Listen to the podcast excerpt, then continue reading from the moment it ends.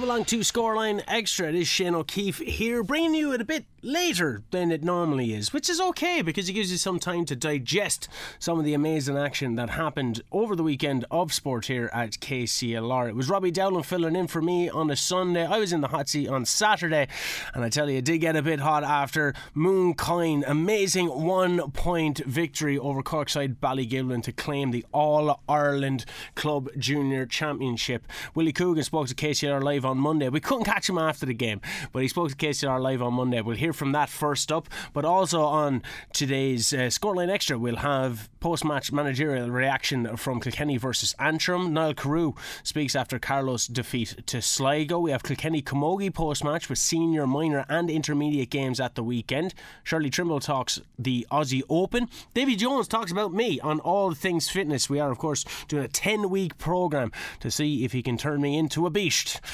He, he probably could if I was better with my diet, but less. I, I digress. Colin Cronin talks on the Irish NFL show. They're heading across to the United States of America. And UCC's Glam Myers Amy Julian winning the Paddy O'Connor Cup last month. So it was, it was pretty action packed. You can go back and listen to all those games on Big Game Live as well.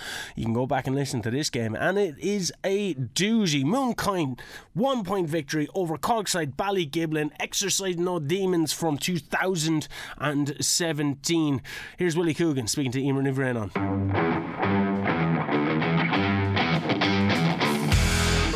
I suppose, a position where there is huge demand and continues to be huge demand. The increased capacity with the new school, Emer, will certainly help to alleviate some of the, um, you know, the waiting list. But, you know, we will certainly do our best, and we're very aware of the pressure on places but we'll certainly do our best to enable as many parents to have their sons educated in the local school. Okay. Local Might we see an improvement then, maybe, in the yeah, being able will, to keep up with the demand? We will we'll certainly see an improvement. I have no doubt about that, Emer. And there is, Great. you know, it's not just CBS Secondary School. There are increased allocations across the city. And look, you know, I certainly want to take the opportunity to thank the Department of Education and Skills. Uh, they have worked very positively with us. I want to thank Kilkenny County Council as well, Emer. Uh, they have been really, really brilliant in supporting our application and in helping us to deal with any particular uh, issues that we have met along the way. Uh, you know, the, the, Board of Management of CBS Kilkenny are a, are a vibrant group of people who uh, have consistently over the years looked forward to this development have put huge energy into this and have put, uh, I suppose, huge resources to enable us to get to where we are. Okay. And you know, I, I started out on this on this journey 13 years ago with a small group of very loyal people who have been extremely helpful and who have given me huge support. And I do want to take the opportunity to register my appreciation to those people. This has been a very, very difficult journey, if I can say. There has been lots of bumps along the way, and we are now starting to see green shoots where we can look ahead with optimism to the future, where we will have, I hope, the best facilities in the country to enable the student population of Kilkenny to avail of the best possible opportunities so that they can get the very, very best outcomes in a city school. Okay, Tom, thank you. And if it's on people's minds this morning about the single sex schools, um, I know the government is looking at the policy, the admission policies now. Looking way into the future, do you think we will be looking at co ed schools everywhere, Tom? Is, I'm not sure if we'll see it in your time in the school or if it's further down the road. Uh, I, I, would be, I suppose, to hazard a guess, I'd say it's further down the road, Emer. Um, I, do think, you know, if you look at the record and the history of single sex schools in Kilkenny City, I think the standards of education are second to none. And, you know, while I do understand that it's in the media at the minute, um, the, the, I suppose the one point I would make is that as an all boys school, we are implementing every possible educational um, program to support the learning of students and to support their education in terms of, you know, all aspects of their well-being and respecting the well-being of everybody else as well. So you know, it it it, there are going to be always uh, commentators who will lay blame for different uh, society ills at different people's doors. I I, I would definitely uh, have no problem defending the educational programs that are part of our school as a single sex school and of actually, you know, um, outlining the, the, the uh, very noble aims that our teachers do on a daily basis okay. in terms of ensuring that students respect themselves and respect everybody else. Thank you very much, Tom. I'm sure you have Mooncoin students in the school today who are skipping into you this morning, have no doubt. Moon, over the moon, and congratulations to Mooncoin uh, what, what an excellent achievement, and Amazing. we wish them all the very, very best. Absolutely. Thank you for your time. Congrats to everybody involved in that great news there from CBS Kilkenny getting the green light uh, for their new school. Long overdue. I know some of you will have concerns about traffic in the city, uh, but brilliant to have an education centre, uh, a first class education centre for our children. That's really important. 083 306 9696. Get your texts in. They're flying in on Golfgate, and yes, the uh, public opinion definitely different from maybe the judge's opinion in this case. We'll take a break back after these. The Savoy Hotel, Limerick City's only five star hotel, where you'll feel a million miles away from anything while you're staying in the heart of everything. The Savoy Hotel, your perfect urban retreat in the heart of Limerick City. Enjoy amazing food in our Hamptons Bar and Grill. Book online today, savoylimerick.com. From our soils our sustenance, from our farms, our food, from our farmers, our ingenuity, from our villages, our unique communities. Our meats, our grains, our vegetables, our dairy, our eggs, our fruit. There is a little piece of Ireland in everything we produce. An AgriAware and Irish Farmers Association initiative promoting environmental, economic, and social sustainability. Learn more at sustainingireland.ie. KCLR Live with thanks to June Doran Properties 36 Dublin Street Carlow, your specialists in residential and commercial valuations, sales and consultancy. 059 910 50 86. Here's the sideline cut. It's an absolute massive. Oh, what a score! What a score from the wing halfback Martin O'Neill. Joe Canning, TJ Reid, Dermot Byrne, Mouse Cavendish are heart out. This man has nailed it. Martin O'Neill, what a strike. Here come Ballygiblin. They're sending it back in field, and that's a point for them. Too late. Too late, is it? 22 points to 20 here in Croke Park. 22 to 21 now. My God, that was something else. And as I mentioned, a lot of horse people this morning. I wonder how Willie Coogan is feeling after all that. Good morning, Willie. How are you? And good morning, Emer. How are you? Well, huge congratulations. Huge congratulations, Willie. Great celebrations, I'd say, after that win. Oh, great scenes, great celebrations, yeah, yeah, yeah. And they're not finished yet, I'd say. I'd say lads, lads will go at it again today, as mentioned. I'd say uh, there'll be a few not turning up for maybe work this morning or working from yeah. home, as they say. That's it, yeah, yeah. Yeah, well, well, fantastic win. Michael Walsh is on the line with us as well, Willie. And Michael, you had a great day. I mean, Willie and his team gave you such uh, such joy, I think, on Saturday. Yeah, well, first of all, uh, many congratulations to Willie and his his background team, and, and of course the the Mooncoin players themselves.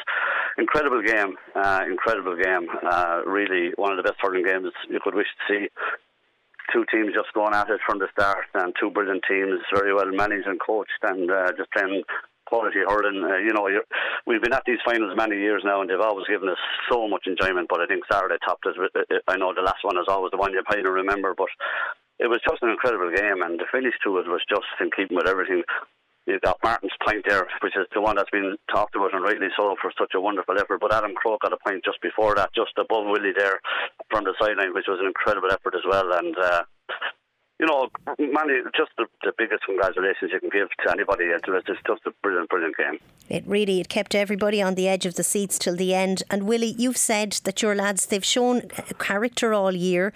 They have been tested in many different ways. Uh, you didn't doubt them though.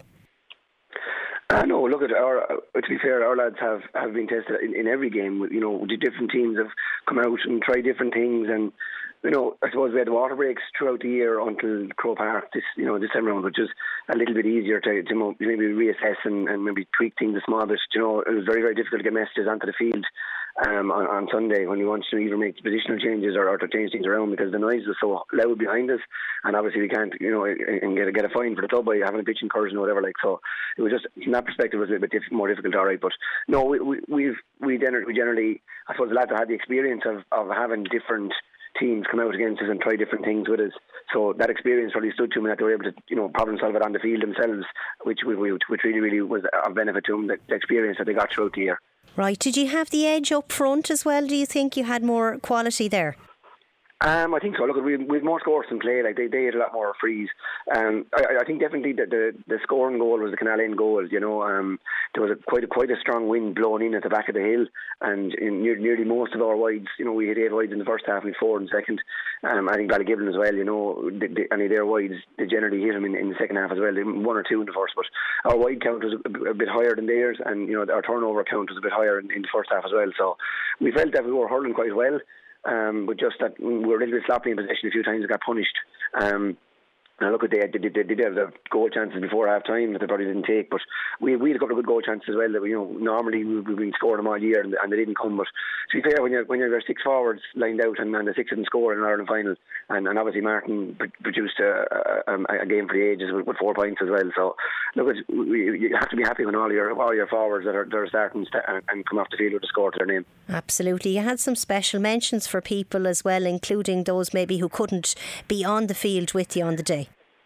Yeah, no, and look, I suppose uh, it's something that um, I think needs to be looked at from the GAA's perspective. I think it's, you know it's it's it's probably the best, you know, the biggest day of, of any club, um, and go, going up to Go Park, and it's all about parish and all about the people of the community, you know, go, going up to, to play in an Ireland final, and uh, the regulations stipulate that, you know, they can only name 30 on the day, but I don't see why the extended panel members have to put on a different page. I, I think they should all be named on the same page of the programme, and if, if it's the case that the first 30 players named are, are, are the, you know, the match day squad, then so be it, but I, I think, you know, all those players were able to be named in every game up to that until the All-Ireland semi-final or the final, like, so, uh, it, you know, the, the, page size doesn't change, like, or neither does the print size. Like, so I, I just think it's it's it's a, it's a little bit short sighted considering that the GAA is all about community and, and including people. You know, on, on the biggest of days, you're trying to maybe exclude people from from something that they've contributed so much to in all year. You know.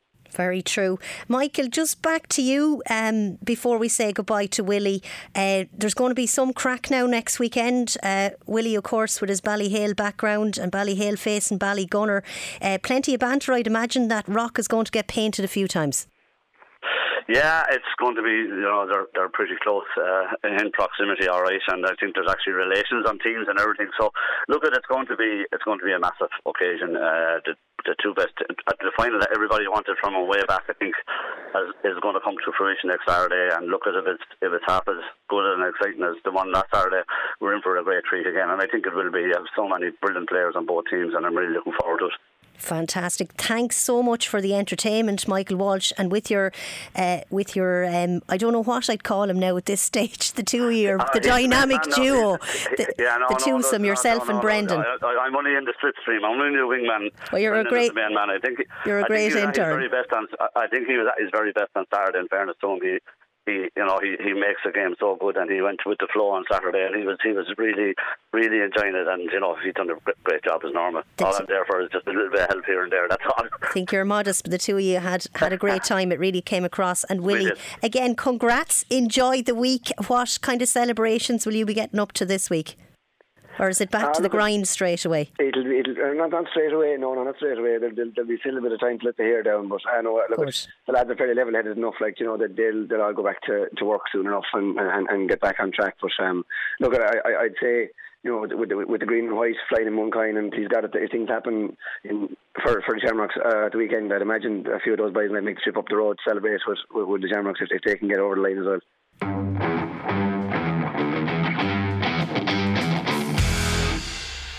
Still have chills. Still have chills from that game on Saturday. A bit more of a tepid affair though on Sunday. Kilkenny going up against Antrim. We're going to hear from both managers now, starting with Mr. Brian Cody.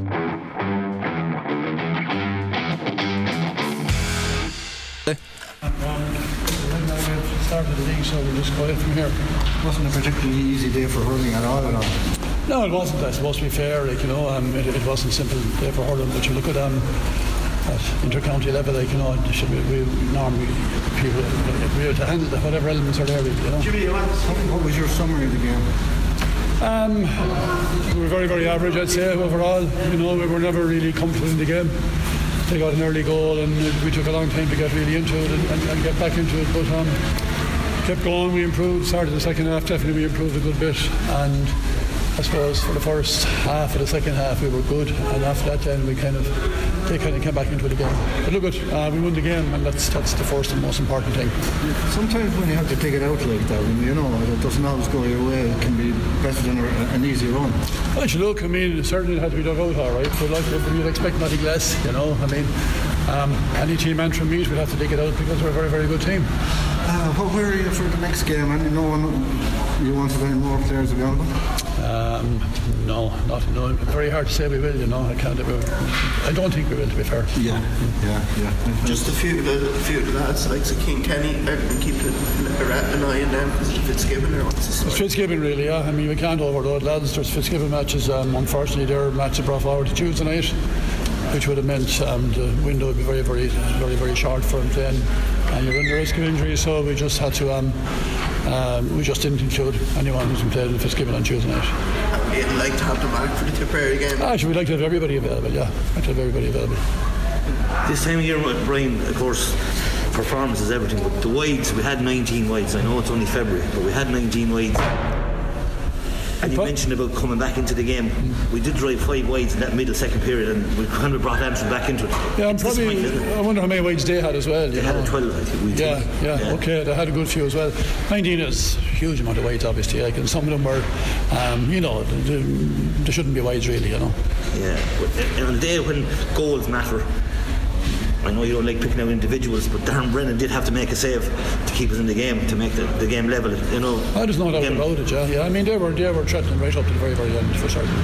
And we've been blessed over the years to have very good goalkeepers and always having lads on their toes. Brennan did it again when it mattered. No, Darren's a good keeper. No doubt about that. And he's there, and he's um, you know, he's, he's got good experience over the years, and and uh, it's very very important that he is playing that standard younger lads today did well. I know again you don't like picking out individuals. Blanchfield, uh, Mikey Butler, you know, obviously brilliant experience from. Uh, no doubt about it. Yeah, some of them lads did very very well for sure. Yeah. yeah. Okay, lads. All right.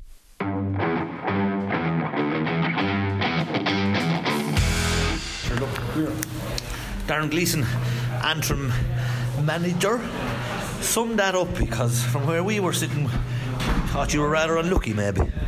Yeah, look, I suppose if we're you have, to, you have to mind what you say at times, you know. But uh, we got a great start, right? And then we only scored five points in the, you know, the 25 minutes that followed, um, which was disappointing. Kilkenny had probably 10 or 11 wides. We had six or seven. We missed our place balls, which uh, you can't do at this level. Um, Kilkenny got a right good patch after half time, probably scored one, three, or four without us answering anything. We replied, but with a goal on its own. Kilkenny get a couple of points. We were we were fighting to get back to it. Um, in the end, we were unlucky. Maybe Donald flicked the ball. Darren Brennan made a good save, I thought. You know, could have snuck something out of it, but look disappointed overall. Yeah, of course you need to get points on the board for yeah. the league. But if you're looking for performance, a bit of character, a bit of spirit, your boys fought till the end. Yeah, they did. They, they showed a lot of guts. They showed a lot of guts, and um, I suppose they've a bit of pride back in the in the Antrim jersey, and they wanted, you know, they, they want to they want to make their time here count, and that's that's a that's a big thing from players, just trying to make what they have count on the day of a match. Last year you hurled well, but died in the last 20 minutes.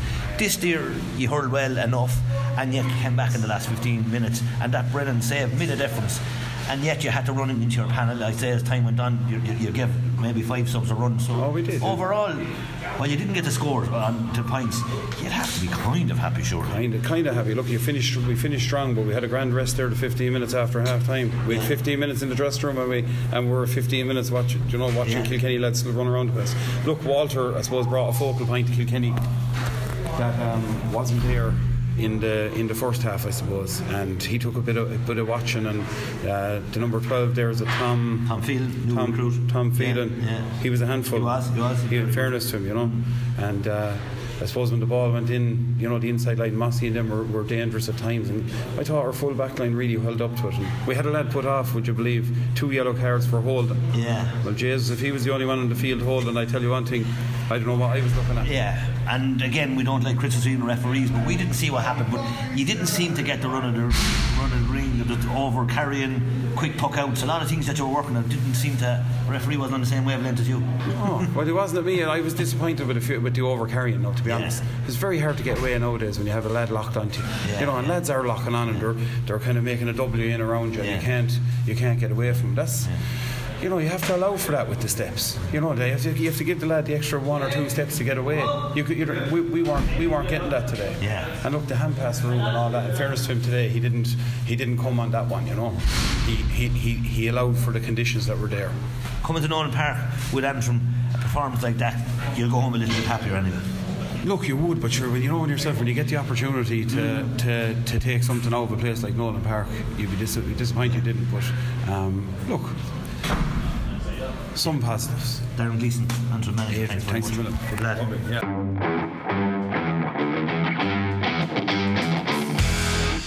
From a Kilkenny victory to a Carlow loss, and it was pretty comprehensive, but up to eight players missing for Carlow's football side as they lost to Sligo. Here's manager Niall Carew after the game.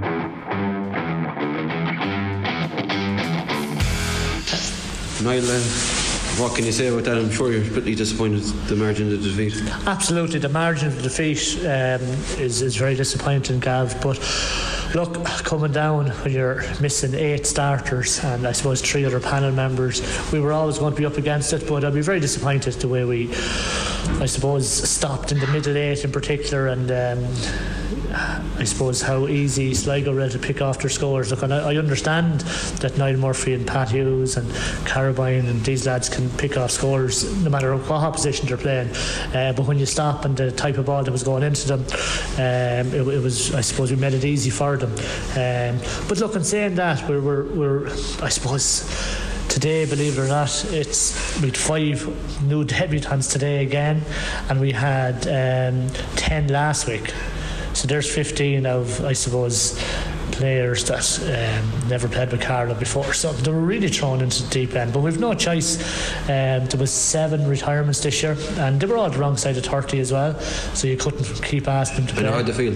Huh? I know how to feel. Ah, there you are, very good. Um, but um, yeah, so look, well, I, I'm disappointed with the game itself today, the way we just let it fizzle out and didn't put up enough fight. As there was a number of players that did, like Dara O'Brien, Tom was very good, and um, I thought he thought he was probably your most standout performer on the day. Oh, Darius, like he was our captain today, and he played like a captain. And players that play well when you're losing badly are always the players you watch out for. That's what you call leadership. Uh, in fairness to Conor Crowley, things didn't happen for him, but he never stopped. Um, Hulton, in fairness to him, always gets four or five points for us. He got the same again today. Uh, and, and that point is that a bit of concern that he scored five points and Hulton got all five. Yeah, he, but that's that's how, like you know when you take Jamie Clark and Dara Foley over team, that's what happens. And Ross Dunphy out, you know, um, you just send them with um, Josh Moore out. There's four forwards that normally start for us, um, and then you'd Hulton and Crowley. So in fairness, you'd feel sorry for the new lads coming in because if they come in with four or five established players, but they're coming in with only one established player on each line, not even on each line. So it was a big ask for them. Um, and uh, look, I'm disappointed with the performance. The result um, with that team we had out, they were all new footballers. And look, our journey is completely different now. We're we're, we're only beginning on this journey with Carlow, and um, you know it's going to take a good year to see these lads and get them into, um, I suppose, in S&C shape as an intercounty footballer and mentally um, as well. On top of that, um, so it, it's uh, whether a big defeat is disappointing, but you have to be realistic where we're at. And uh, when you're missing that many players, um, that performance can happen is it is it fair to say that promotion's out of the question at this early stage? Uh, look, you pick up two points against Waterford next week. Who knows if every team keeps beating each other? Um, but look, it's a big ask. Are we ready to go Division Four? Um, maybe not yet, with all them young players we have coming through. Uh, but I would like to be more competitive in it, and I think if we're more competitive, then then we can really talk about promotion. But.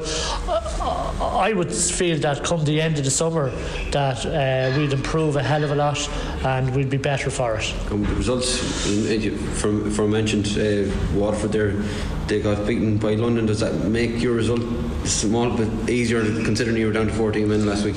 Ah, yeah, I mean, that game was uh, a smash and grab by London and um, a few decisions that went against us and sending offs and, um, you know, a few little things like that just didn't happen for us and we were 10 points up. And that took the wind over sail. Uh, but overall, um, look, it's all about us trying to improve, um, you know, gradually. And um, this is a step back because it's a big defeat. Um, and but we're just going to have to take two steps forward against Waterford in two weeks' time, and we'll have the guts of five players back, which is massive. It's third year team, and you're talking about probably three um, inspirational players on top of that. You know, so. I suppose you, mentioned about eight players. If you, if you took eight players out of Kerry or Dublin, they'd struggle as well. So. Well, absolutely. You have a look at Dublin now. Uh, they've lost six or seven key players, and um, they're gone, and they're finding it hard to replace them. So Carlow's no different at our level. Um, but I, I think, you know, we, we learned a hell of a lot from them big defeats, but it's how you get back up in the horse again. And, um, you know, we'll get back and we work hard in training Tuesday night and we'll address some of the issues that went wrong for us. Uh, but it's a tough day for them players it's a tough day, but we, will get there. We'll definitely get there. And just the words, you had some you had some good times, some bad times here in Sligo. Uh, how do you rate the current Sligo team? Yeah, look, it's a different team. In fairness, it's probably not as good as the Sligo team that I had. Um, you know, I had players like good Char- manager too at that time. I, I had good players in like Charlie Harrison and Ross Donovan in defence um, that are, are finished there. Now I know Keelan was out there, Brendan Egan, you know, then Neil Ewing. In fairness, it was good for me. And you look at Mark Breheny, Adrian Marren up front. Um, like you know, Sligo have to try and replace them players. So that's why Sligo are in Division Four as well, because they don't have the calibre player like that coming through like looking at them there, they're still dependent on Niall Murphy and Pat Hughes and Keelan Cawley. Um, and I didn't have that type of player today. And they're very hard to replace. Um, and uh, yeah, Sligo are definitely rebuilding as well. And um, you know, they'll, they'll be there thereabouts in for fighting for promotion. But um, yeah, they're on a rebuild as well. Uh, and what you've seen them there, I know you went to watch them last week against Wexford. Mm, yeah. And you saw them there today. Would you would you eye them as trying to get. Do you think they'll get promoted? Oh yeah, I, I think every. I, I think all the teams. Cavan might be the standout team, but then Leitrim um, put up a great performance against them last week. They're leading at half time. They were nine points against Wexford. Were they? Yeah. So yeah, Cavan for me is the standout team, and I think Tipperary have lost a few key players. They're back to the pack. So yeah, I think you can throw a, a blanket over it after that. Um, and Sligo have four points now, um, and like we're going to take points off teams because we'll have everyone back. So that'll suit Sligo. Um, um, so I'm still doing my best for Sligo, unknown to them. Thanks, mate.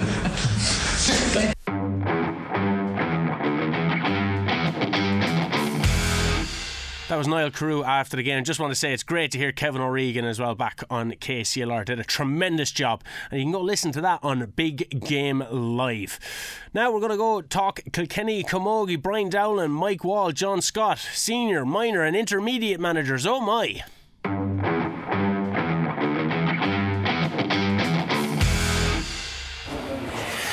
Brian Dowling, good day at the office. First game of the the belt, I suppose, against Limerick in the National League. Your overall impressions of the game? Uh, look, I suppose first game is nice to get the get the win and get the three points on the table. So look, there's a lot of positives. There's obviously a lot of stuff we can work on, but it's first game of the year and we got my eight points in the end, so that, that was good. And we finished very strong after Limerick got the goal. So oh, look, there's a lot lot to be happy about. There's a lot of kind of you know new girls there and kind of girls who broke in last year getting a, a full 60 minutes this year. So you know down a couple of uh, experienced players. So it's good to see like say, Neve Dealey and Steffi Fitz there stepping it up when uh, the pressure came on in the second half. Yeah, you had a couple of new girls. All right, I thought Tiffy Fitz played very very well back in the full back line there as well for a young girl to get her first chance in as a big position at full back. I thought she was immense Yeah, Tiffy was excellent. Um, you know, she had really good composure there, and um, you know, in the in the second half there, knowing the pressure, came out with a lot of ball. But and, you know, she's she's only 19 years of age, and she's been going really well in training and um, challenge matches the last couple of weeks. So look, we're delighted with Tiffy, and you know we brought in the likes of Tiffy and Kira O'Keefe and these guys last year to give them a year at that level. You know, because it, do, it, doesn't just happen overnight. So the plan was, you know, that get in train last year and get up to the level, and, and, then hopefully push on this year. And you know, she's definitely taking her chance today anyway.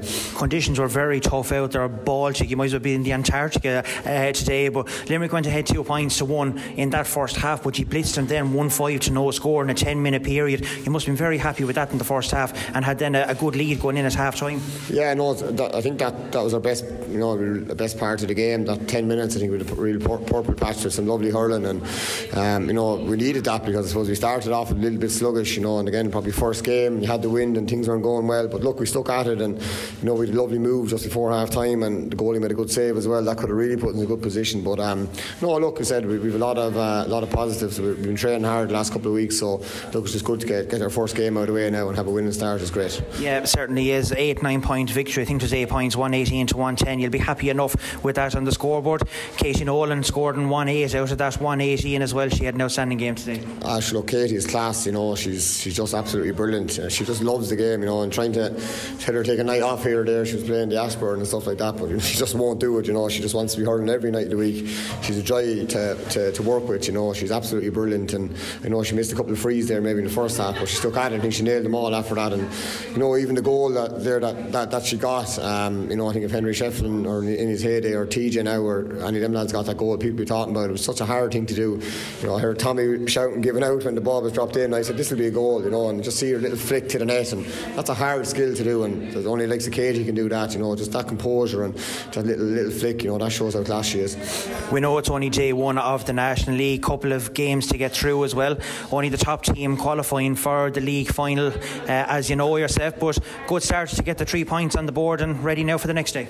Uh, yeah, sure. Look again. It's, it's important. Uh, it's important to get a good start, you know, because um, like say, Grace Welster needs to push on a bit. um, but no, look. In, in fairness, um, look, we, we played, started the league two years ago. and We lost to Clare, and uh, it kind of you know puts on the pressure straight away. So I said, look, you have to win every game to get to, to league final. So look, the, the Clare game now is basically a league quarter final. So if you win that, you go down to Cork. You win that, it's a league semi final. You win that in the final. So, but that's not really the way we're looking at. it. We're just going down to again try and perform and make sure our attitude is right. And no matter who we're playing, that we're going to walk off the pitch and saying that we give we left everything out in the pitch, and you know whatever happens after that happens. Well, good day today, good start to the league, and the best of luck in the rest of the league, Brian. Okay, thanks, Martin.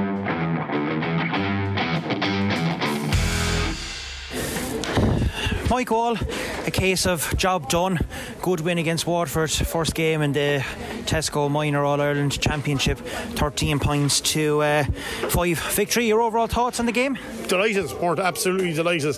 Um, it hasn't been preparation wise up to now. I've said it before. Um, it hasn't um, it hasn't been great. Um, but look, to be honest, like, and that means look, through no fault of the girls and through no fault of our own or anything like that. Just with with schools games and with uh, with um, Paulstown and, Dicksboro being involved in the county, or sorry, in the club championship. It hasn't been. We, we, we've we've yet to get all the panel together only last Thursday night, and that was only really for for a bit of a chat. But um, it, look, I'm absolutely over the moon, thrilled with that performance because you know we we we had a couple down with COVID, we had a couple of injuries through school games during the year with an injury. Uh, yesterday, the school game, and like there was seven or eight of them players played 80 minutes yesterday for Loreto. Look, I, I said this, I said this two years ago at under 16 level. That's a special bunch it felt like that in the first half. You're not scoring for 16 minutes. You could see the jet lag that was kind of there from all of the players. But as soon as he got going from the 16th minute to the 30th minute, he outscored Waterford seven points. They were leading two points up onto the 16th minute there. You must have been a happy man going in at half time. Ah, yeah, look, we were happy. Now, we knew that was a big win coming. Like, you know, we would have liked to have got in for a goal, but look, Waterford are very, like, they do play a defensive game. And um, so, look, we, we, we decided, look, we'd, we'd take our points and the goals would come. Um, but look, to be honest, hit seven points without um, hit seven points without reply. I was happy enough. I did feel that there was probably an extra couple of points in us, but um, look, we knew that uh, the second half. It was the second half. The game was won in the second half. Um, I think we outscored them six points to three. Spot on, yeah. You know, am I right? Yep. Yeah. Okay. So look, it's it's great. Um, look, three wins out of three for the Kilkenny teams this weekend. It's not a bad weekend. It's not, and I suppose we're only three teams in the group. You felt yourself coming into this under pressure, a small little bit that you needed to get a win first day out not to be going to Clare and ex- having to get a win then to keep into the competition. Now you're going into the Clare game, you have the three points on the board, so you have a small bit, bit a small little bit more freedom going into the game, but you're certainly going to go and win it. Oh yeah, look, look at look. I, I seen Clare last year beating Waterford in the Munster Shield. Um, Clare are, are, are, a very good team. Um, I haven't heard much about them this year, but uh, anytime you have to go up to Clare, I, I, have no idea where that game is. Like logistically, it's not as easy as coming to Thomastown for the girls. They have to get up that bit earlier. We have to put a little bit more thought into it. But 110 percent, like our our focus now, we have we haven't been talking about Clare. We haven't been talking about anything else. We wanted to get Waterford out of the way. We wanted to get, come out of Thomastown with two points or three points, whatever we get for it, and, and then we'll turn our attentions to Clare Tuesday night. So the plan for the week ahead now, because a lot of these girls, as you said, has had numerous amount of matches, training, and especially with the, the clubs being involved and the schools being involved. I suppose that's the price you have to pay a little bit for Kilkenny clubs and schools being successful when it comes to it. But a uh, bit of recovery now for uh, next weekend. Yeah, look, and look, we done it last year, and you know what? It, it, it, we we had an agreement kind of done with the school with Loreto this week that they would train one night with Loreto, or once with Loreto and once with us, and we were delighted. We actually didn't train them Thursday night. We um, any of the girls that were playing with Loreto or on the Loreto panel, we sent in with Elaine, our physio. She came down and we just done foam roll and stretch and basically a recovery session. We had them in the Roach Injury Clinic on Friday night as well. Um, there was some of them here again. and Elaine was working on it before. So rest and recovery for that bunch. That's tough on the legs. That's tough. That's very very tough on the legs. Like my legs are tired and I'm only walking around in there because it's heavy. It's heavy ground. So look, we're. I'm going to speak to Elaine, see what the see what the lay the land is with a few girls. I think I think again their fitness levels is phenomenal, and we have to thank the schools for that and the clubs because um, none of them cramped up today. You can see the Waterford players. They and I don't know were they involved with club or school or anything like that, but you could see one or two of them were going down with cramp, and uh, luckily we wasn't. We weren't. So look, it's just getting them fit and healthy for next week. Uh, again, I, I understand we didn't. We, we only used one sub there today. That'll just that'll just tell you how I'm not going to say comfortable, but how well everybody else played. We didn't need to um, to, to, go to the well, um, but like we do have a very strong panel, and we put a massive emphasis last year on our panel. Um, and again, this year we're delighted with what we had. Like we had to, there was there was two we, we had three enforced changes that we had to make during the week due, due to COVID and injury, and you saw how well they played. I was just going to say that too. You have a lot of last year's panel that was there. You have under 16s that came up as well from the team that got to the All Ireland final against Cork. So mm-hmm. I suppose you're trying to mix what's after coming in the new girls and the girls that was there last year. But from what we saw here today, it's just working for you. Yeah, it is. Yeah, look, there was a couple of girls there, Look, Sophia, Sophia Carroll. Like we, we left us at the 11th hour. We, we left us about half an hour before throwing before we, we told her that she was going in. She was last year's under 16 captain, so that should have been no problem to her. Um, you look at on your own, who is okay. She wasn't under 16 last year, but she chose not to come in last last year, concentrating on club. She she was a new addition to, to our panel, and I thought I thought they played brilliant. I really really did. Um, look again, the girls that maybe weren't weren't playing um, last year that were maybe just on the panel that didn't get much game time. Um, they really really really showed up today. I thought I thought from honestly from Root in the goal, which is Roots again, very very young. She was only she was only put in during the week because uh, through no fault to our other two goalkeepers, we ju- we've just had more time with Root. Um, the other two have been out with COVID and stuff like that. So you know, Root, Root really she was steady in the goal today. Her puck outs I thought were very good. They were very controlled. The one dropping ball that came into her there, she dealt with it really really well. So again, we couldn't be happier. Yeah, well, certainly looking forward to the game against Clare next week. Two wins out of two potentially, and then uh, going into the look of the draw, you might come out in a quarter final again, like last year, or straight through to the semi final. I know which route you prefer this year. I would, yeah, yeah, obviously. Well, look, it doesn't look, to be honest, if we get called in the quarter final, there's no point worrying about it. If, if that's what happens, that's what happens. Chances are it will. Um, but um, we'll, we'll wait and see the look of the draw. The only thing I will say, um, I don't give out often, but I think there certainly, certainly, certainly needs to be something looked at at the fixture congestion. Um, like I know I was told yesterday that the Camogie Association has nothing to do with the schools or vice versa. They're all operating under the one banner. Um, it was, it's, we seriously, seriously, we spoke to the parents, we spoke to the girls today. We actually considered not playing the girls that played yesterday today because we, we felt that, you know, their welfare is more important than winning a game. Um, the girls wanted to play, they came through unscathed, but like they shouldn't be put in that position. Like there, I, I'm just going to say it there. There was no reason that school's game couldn't have been played midweek, and I think just going forward, I just just it, it is certainly the drop off. We've all seen it. Mark, you've been around. Lillian has been around. We've all seen the drop off in Camogie is after a minor and I don't think that the Camogie Association, with their fixture congestion, a lot of those girls at the moment probably, and we're not the only ones. Like Galway were playing there yesterday, they had to go play Cork. I actually have don't know how that went, went, but a lot of those girls can't be enjoying their Camogie because of the congestion. And I really, really do think that Camogie is on the up with you know with the likes of yourself doing brilliant work on a social media platform and every other counties as well.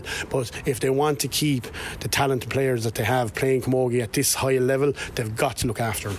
Well, well done today. That's certainly a debate for uh, another day that we probably will get into it uh, even during the podcast later on during the week. But we look forward to the Clare game next week and the very best luck with it. Sound. Thanks very much, Mort, and uh, thanks for your coverage. Take care.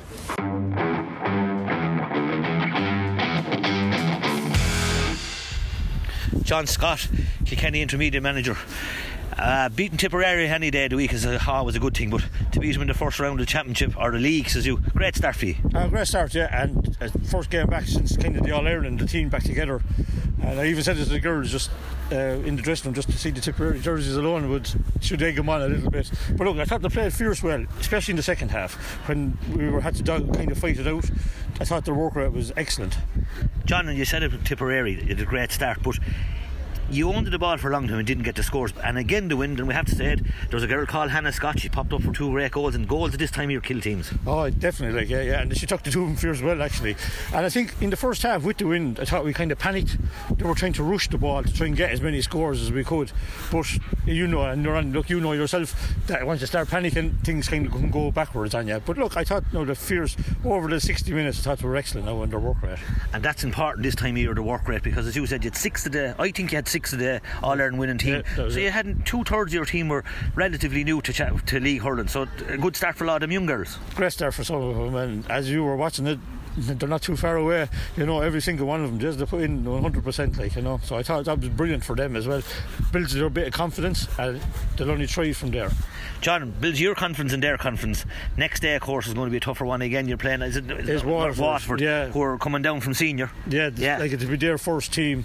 But look, I think myself that if we can get the matchups right as well with the few good hurlers that they have, uh, look, I think we'll be there. We'll be in the mix at the end, hopefully. Like you know. Well done, John Scott. Great start. Thanks, Ron. No bother.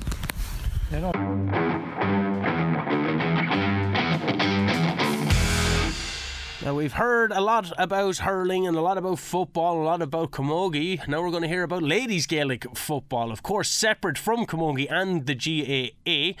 But uh, talks recently that we're closer than ever to a full amalgamation. Joining me on Saturday was Leinster LGFA President Trina Murray. Welcome back to Scoreline with myself, Shane O'Keefe. Now, the news broke last month that for the first time in its history, the Leinster Ladies Football Final will take place on the same day as the Leinster Men's Football Final, with both games being held in Croke Park on Saturday, the 28th of May. Joining me now on the line, and I'm delighted to say joining me, is the Leinster Ladies Football Association President, Trina Murray. Trina, thanks very much for taking the call. Uh, no problem at all. You're very welcome. How welcome is the news that the Leinster LGFA is getting to play in Croker on Saturday, the 28th of May? Yes, we're we're absolutely delighted. Um, it's great news. Um, it's great for our players, great for our associations um, to get to play alongside um, together. Um, I suppose really um, we we just looked looked to see was it a possibility and we were just lucky this year that both our fixtures synchronised together. So, so we're really looking forward to 28th of May. And was it something that both organisations have been somewhat discussing for the last number of years, or as you said, was it just kind of a coincidence that they seem to coincide with each other? Yeah, um, it, it's something that we, we, we have been kind of looking at, and that um, just ourselves as individuals, but our fixtures ha- didn't synchronise in previous years.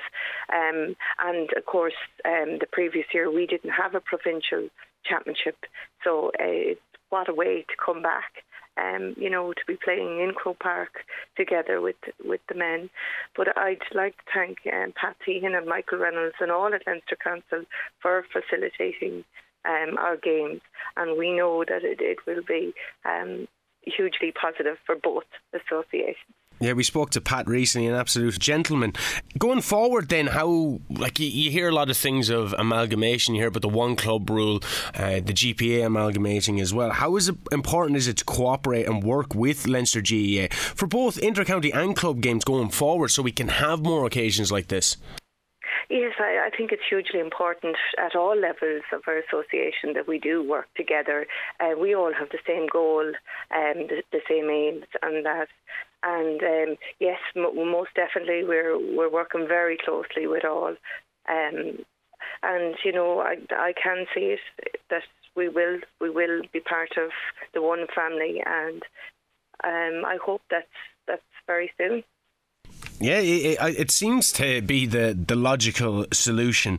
Um, do you think then this kind of occasion on Saturday, the 28th of May, and we've seen a lot of stuff about levelling the playing field, we've seen some great advertisements and how uh, ladies Gaelic football is really coming to the fore.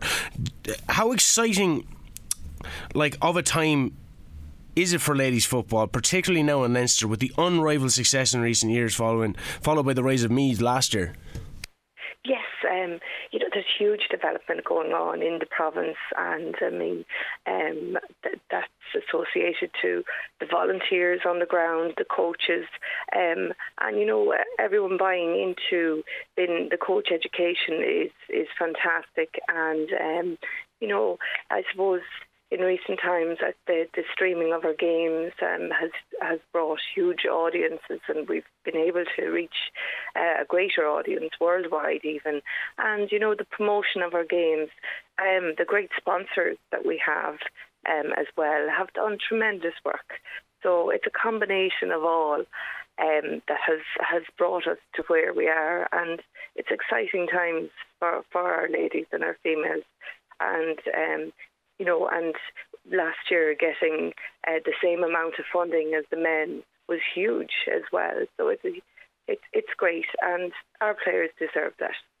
In 2019, you're talking about great times. It was the last uh, All Ireland final played with maximum capacity, uh, yeah. record attendance 56,114 people for a women's sporting event in Europe that year, which was only eclipsed by the World Cup final. Is the aim for attendances to increase for games that don't have, say, the glamour of an All Ireland final, such as the provincial champions, which in your case, of course, is the Leinster Championship? Yes, yes, um, I, I would say so. And I mean, I was there that day, and you know, it was so heartwarming to see how far we have come. Because I, I'm a long time in the game, and I suppose I've been there when there was very few under um, attending the games. But it's it's just tremendous, and you know, the, um, it's not only just the counties that would um, be participating on the day that would be there. You know, there's a huge um, love. Um, for ladies football across, our country, and um, it's great. And um, I look forward to the day when we're at full capacity, and with the way that we're going, that won't be too long. Yeah, fingers crossed.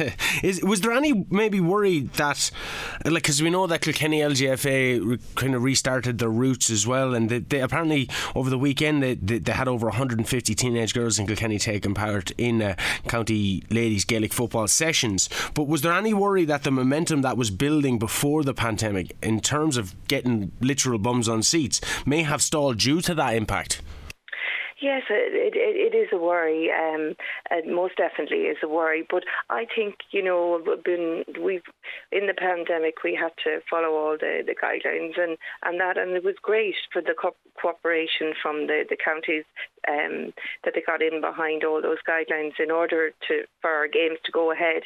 Um, and you know, as the attendances um, increased at our games, yeah, people are out. People are glad to be back out um, you know, and just even um, the last few weeks with the All Ireland series, with um, you know, there's huge support of the club with the All Ireland, and, and I take this opportunity to wish both St Jude's and St Sylvester's the very best luck in their intermediate and junior sub finals this weekend. Always on the ball. Just for yourself, Trina, uh, what are your hopes and aims while you're in this role? Um, look, I suppose it, it's important to have a good team, a team around you, and to continue to develop and uh, the growth and support our counties because we we we definitely need support um, there for them, and just you know an increased female. Um, I suppose proportion across our our committees, and that would, would be would be great uh, as well. And we do have um, a provincial Leinster female program now, so hopefully that um, we we'll see more of those young ladies. Um, coming in and supporting us as well. But the development is, and you know, at the moment we're recruiting for two development officers, so that just goes to show you the amount that uh, of, um, I suppose, because we are the largest province, uh, we we need extra help on the ground. So that's great to see. Um, so continued growth and working together as um, all units as well and in, in, our family would be great because we do have um, a number of dual players. And I know it's not always easy to facilitate all players, but we we work we'll work together at uh, at level. We work with the provincial level ourselves, and hopefully that we can um, uh, facilitate all our players going forward. Sounds exciting anyway, Trina. Looking forward to the 28th of May and seeing what happens during your tenure with uh, Leinster Ladies Football Association as president. Uh, thanks very much for taking the time to speak with us here at Scoreline. Thank you very much. Thank you, Shane. Uh, Trina Murray there for the Leinster Ladies Football Association, the president, speaking to us ahead of the news that broke last month. The Leinster Ladies Football final playing and taking place at the same day as the Leinster Men's Football final with both games in Croker on Saturday, the 28th of May. Lots more still to come here on Scoreline. Stick around. Pleasure talking to Trina. There'll be no amalgamation between the GAA and tennis, I tell you. Aussie Open season, Shirley Trimble joins us from Kilkenny Lawn and Tennis Club. I think to see uh, at the tender age of 35 Nadal coming, who at that stage I think was ranked six or seven coming into coming into this um, championship to see him play so well, to grind out that final, to coming back from two sets down to finally finish off with three sets, six four, six four, seven five, was just amazing. I mean, it just shows what an all-round athlete they are, and when they're playing singles tennis at that level, they have to be strong, fit, athletic. I hear you talking about Shane's, you know, fitness journey there, but singles, you're on that court, out there on your own, in front of millions of people on the the thousands that are watching you, and to, to grind out and the grit, determination, and strength that Nadal showed was just amazing. And I think to answer your question, I don't really think we did see it coming because Medvedev would have been uh, uh, the, the, second. I mean, Medvedev, who Nadal beat finally in the final in the five sets, he would have been ranked number two, so he would have been favoured coming off the victory of his defeat over Djokovic in the US Open in the last Grand Slam, the Australian Open, which took place there at the you know the third and the fourth week in January of this year is the first Grand Slam of the ho- of the calendar, and it's always known as the Happy Slam. It's always, you know, they always say things to slightly more relaxed, the more with the Australian vibe being strong, and with after all the debacle of Djokovic, it didn't suit. I don't think it suited the PR side of the Australian Open, so they were just dying to get started and get on with tennis and to see such um, high standard. I certainly thought it was fantastic to tennis, and the the, the, the Djokovic was, was blown aside really, and to come and have a five setter final like that with Nadal doing so well, I think was just it was an amazing amazing match to see. Yeah, it was an amazing conclusion to what really was an amazing two weeks of tennis. I think everyone was yeah. kind of sort of gripped by it. Maybe the Australian Open on this side of the Atlantic, or this side of the world, I should say, rather, kind of goes by yeah. the wayside at times because it is at the start of the year. But it really sets it up for a, for a very memorable year. I suppose. Year just for just for people my own age and quite young, twenty two years of age, um, the the game that made me fall in love with tennis, or certainly made me watch every single Grand Slam every year, was the 08 final, the Nadal and Federer one, that famous one at Wimbledon, um, yeah. where, where Nadal came back and and it, that was declared to be his greatest victory of all time. Does this Medvedev victory eclipse that, considering the age, considering the injuries, considering the opponent he was playing against? He was probably the favourite, um, following Djokovic being. Um, even if Djokovic had played, he would have been the favourite in a lot of people's eyes. Medvedev, yeah. um, it, it, was the most amazing of, of runs to the final, and then the final itself for a 35 year old to come back um, from two sets behind and, and trailing in that third set for any 35 year old, it's incredible. For one with the hit, with the injury record of Rafa Nadal, it, it was just the most uh, most amazing oh, victories. Really epic because also he's coming on the back on the back of being off for six months injured yeah. with a foot injury, so he hadn't played much tennis coming into this, this tournament either. And also, I remember I was listening to the, the commentary pre-match with uh, Mats Wilander in uh, commentating a pre-match about it, and he was talking about he reckons that if it went into the fourth hour, or if it went past four hours uh, in the, the men's singles final, that Nadal wouldn't have it in the tank to be able to, to grind it out. Whereas he was proved wrong, I think. So I have to say, I do think it was an epic final. It might it might just overtake that zero eight match that you were talking about. Um, certainly, it'll go down in the history for, for lots of reasons, but hopefully predominantly for the, the super standard of tennis it was, and you know to bring him, and also then to bring him to into the record of having won 21 Grand Slams. Yeah, Everybody of course. thought coming into the Australian Open that it was going to be Djokovic. Djokovic, Federer, and Nadal are all top of their game on 20 Grand Slams each before the Australian Open. You know, the money would have been on Djokovic to come in and to, to win the 21st. So for Nadal to come and, and, and knock him off his perch and win 21, which just uh, just an amazing feat, feat to get, as I say, at the tender age of 35. Yeah, it was incredible to watch, and I suppose, like you mentioned there, a lot of the, the, the after talk after the tournament wasn't just that of Nadal claiming um, an incredible Grand Slam win. It was his 21st Grand Slam win, which puts yeah. him slightly ahead of Federer and Djokovic yeah. in the overall tally. And a lot of people, maybe not not within tennis circles, but even outside it, just kind of casual watchers like myself, um, got engrossed with the kind of greatest of all time talk that that that materialised yeah. after it. Where do you stand on that, Shirley? I suppose there's a lot of different components. Is is it just um, necessarily Grand Slam victories, or is there a lot more to that when we talk about the greatest of all times? Because I think a lot of people are kind of accepting that maybe it is one of these three um, absolute greats that we've seen in this era. Oh yeah, the the goats as they call them, the the, the 21 Grand Slams. I mean, when I was growing up, we I was really only exposed to Wimbledon. I wasn't aware that there was three other Grand Slams in okay. French Open, the US Open, and um, Australian Open. So it's only in the last last number of years that we've seen those. But in the background, there's a whole number of other ATP Tour um, competitions that allow them to get their ranking and positions. But in terms of of winning 21 Grand Slams, I don't know how you'd compare that to any other sport, really. You know, in terms of, as I say, in singles to go out there and yeah. grind it out 21 yeah. Grand Slams, just fantastic. And there is a sort of a there's a newer, younger breed of, of player like Medvedev, you know, who was ranked number two, and Tsitsipas, who's the Greek who was ranked number four coming into the Australian Open. He's only 23. There's also uh, the Italian guy Matteo Berrettini. He's only 25. So it'll be really interesting to see how they do and how they perform in the next few years. None of them really seem to have been able to, to knock any of the goats off their perch at the moment. But it'll be, you know, Djokovic is 34, Nadal 35. Is Federer pushing 40, I'd say, you know, he's in his late 30s anyway.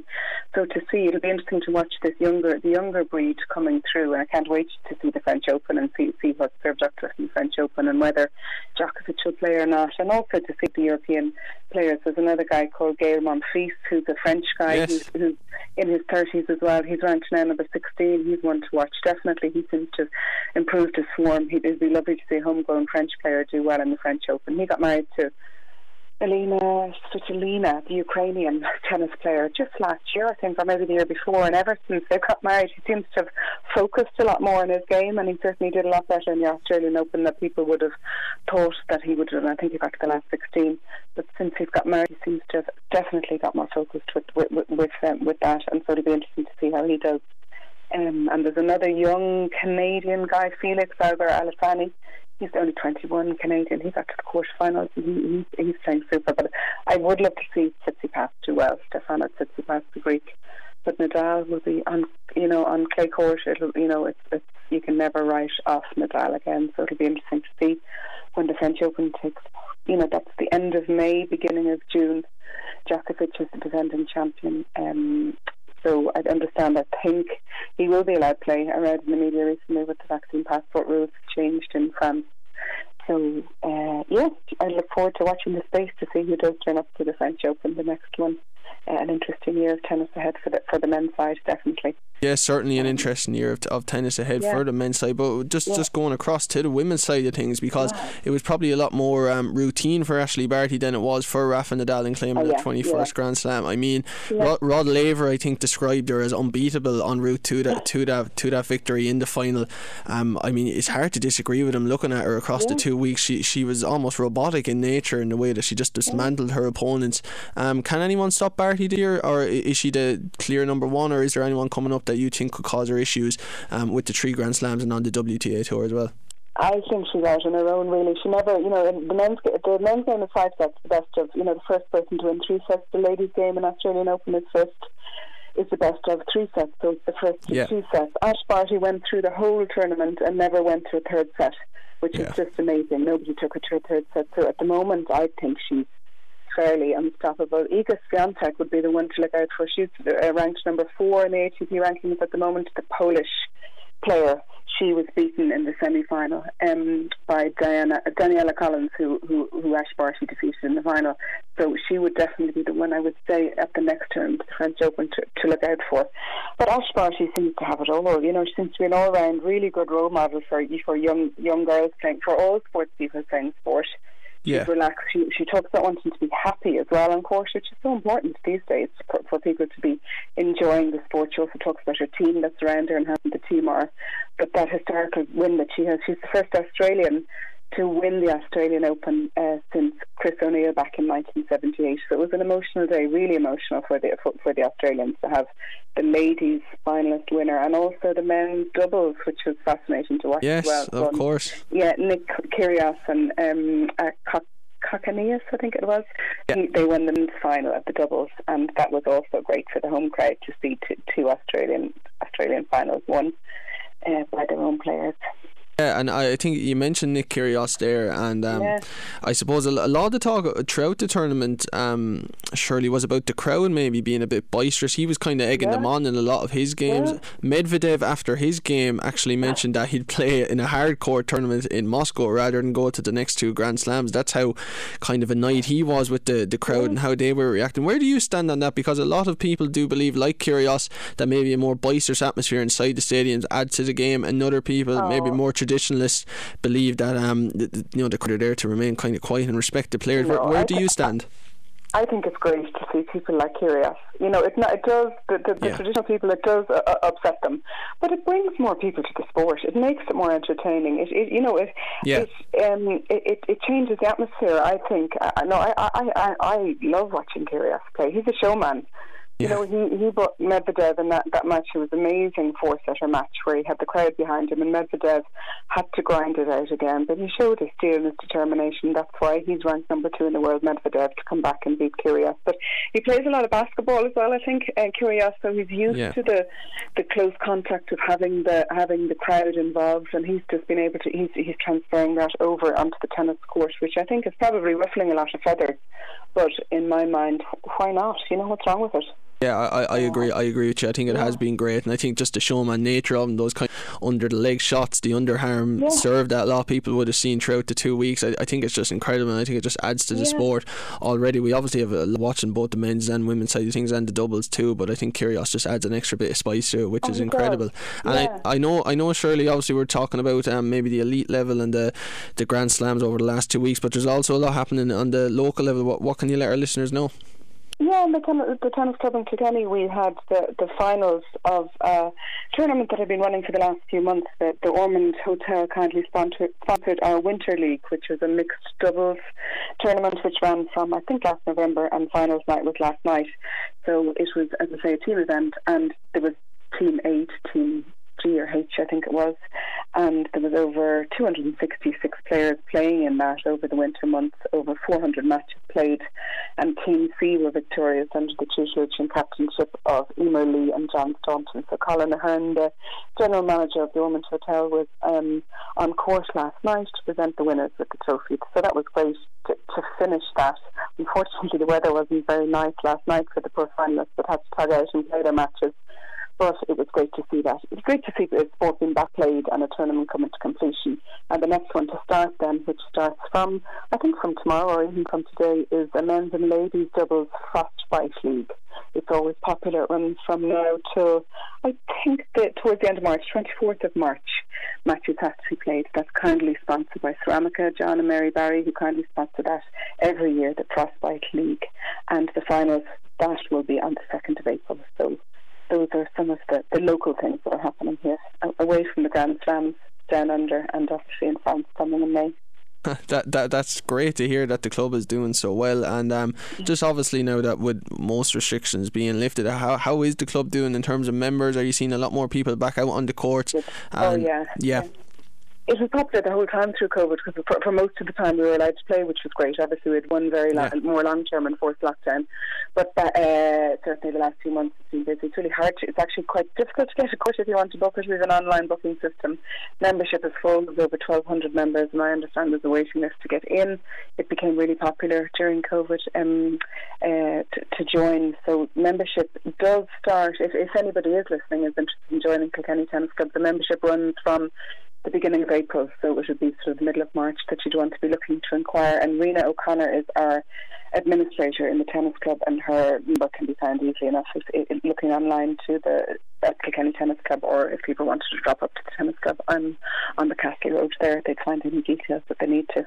But yeah, it, it, it's busy, and there's plenty going on with junior sections as well. There was a teen ten, teen teenagers tennis tournament last weekend as well, or maybe the weekend before last, and also there's uh, there's, there's adult and junior coaching going on the whole time, all year round as well, underneath the floodlights. So it's great to have the AstroTurf pitches that we play on and uh, and the floodlights which enable us to play this Frostbite League. During some people would be surprised that we'll be playing tennis, you know, from January to March. It'll be busy up there every night between this and the end of March.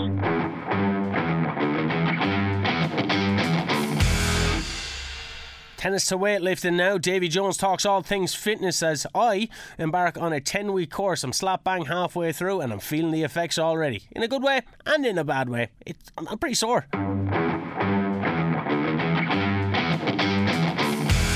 Speaking of Shane O'Keefe, he's doing a 10 week personal fitness program, a journey really that he, you can keep up to date with on scoreline.ie, doing fantastic articles every weekend. He's our own Shane on uh, how, how he's developing under the under the regime of Davy Jones over at Davy Jones Health and Fitness. Uh, we're delighted to say we have Davy on the line now. Davy, how are you today? I'm good now, Robbie, and you? Yeah, very good. Thanks, Davy. I suppose the first question that a lot of, a lot of our listeners want to hear, Davy, is um, how how been progressing throughout the weeks? Because I believe this is week five now. He's halfway through the ten week program. Um, have you noticed, um, obviously with, with, a keen expert eye, have you noticed any differences with Shane since um, he started five weeks ago? Yeah, massive difference now, especially just the week that's gone. He just his endurance has gone to the roof now. Shane was always very fit. He came in he was doing a lot of running previous to coming in, but wasn't doing a whole lot of weight training. So we was more doing weight training because that's what that's what he wanted to do. And the first few weeks he was just he found himself burning out and he was very sore and stiff after after doing the weights. But now he's flying it and he's like let's say the first week or so, about 30 minutes of weights and he was done. But now he's doing the full hour of weights and he's able to do more after it even. Like he was doing full hour legs there the other day and we sent him down to do the prowler after. He did did what he was asked of and kept going. Big difference now. Yeah, that's that's great to hear. And I suppose you, one thing that you mentioned there, Dave, and I think a lot of people could maybe relate to this, was Shane was quite fit. Um, I know he was speaking to me um, plenty of times about how much running he was doing. He was doing an incredible amount of running, and you could see how fit he had become. But maybe uh, that what you could see that there wasn't as much muscle maybe developing on him, and there uh, there has been a, a, big difference in him over the last five weeks. I've been able to see that myself. Um, h- how have you gone about helping Shane maybe increase his muscle tone and, and just improve his performance um, in the gym as well as running on the road? First of all, we're just going to explain to him um, the, the, proper way to train with weights. Uh, so Shane didn't really know how to go about and we explained it all to him. Not to be going, he was kind of going a bit heavy before, as in too low in the reps and too high in, in the weight. We kind of down the weight a little bit and increased the, the rep range. And another thing, another issue with all the running he was doing, he wasn't really doing was kind of prehab work for his knees or anything like that. His hips were really tight, his calves, his ankles were really tight, and it was basically going to lead to an injury. He already had a little bit in his knee from running, but it was going to lead to a bigger hip, lower back injury. If he kept going the way he was going, he was very stiff and tight from from all the running, no, no no mobility work, and basically no strength work. So it was a great thing that he started when he did because we were able to address those issues and kind of help him out from there. Now there's a big change, and now he's his knee feels much better. He's not as tight, he's not sore, and a lot of people get that when they just when they just do running, especially road running. It's, it's very heavy on the joints. Yeah, and I suppose something you mentioned there that was very interesting, Davey, was the fact that maybe he was going to um, actually hurt himself by doing all the exercise that he was. And I've been in that situation myself. and know a lot of other people have where you become quite obsessive about it. You, you start to think, you almost feel so guilty um, when you're not running or when you're not working out or what, whatever it may be that you feel you have to do it. And even your body is telling you not to, you're kind of mentally just say, let's get through this and stay going. Um, how detrimental can that be? And how important was it to kind of tell Shane that, that a major factor in anything in trying to improve your performance is actually rehab and rest. Exactly, yeah. I suppose it, it's that, and Shane wasn't, you know, like a lot of people, like myself one time, wasn't educated towards how to do things properly. And yeah. he went out running, he seen himself getting fitter, and he was losing body fat, and all these positive things were happening. But over time, if you do the same thing too actively and you don't do anything to kind of support what you're doing, things can deteriorate, and you know, you get injuries and you pick up you know, bits of injuries here and there, and it, yeah. so from tightness and doing things too much and too hard, maybe and too soon. And a lot of those things happen in, in January in gyms across the country. Like it's just people going in that maybe might have been fit before, and then they stopped after Christmas or stopped because of COVID and lockdowns, and then they're going in now and they're getting an injury, and unfortunately they have to stop again. So it's not a great scenario to be in.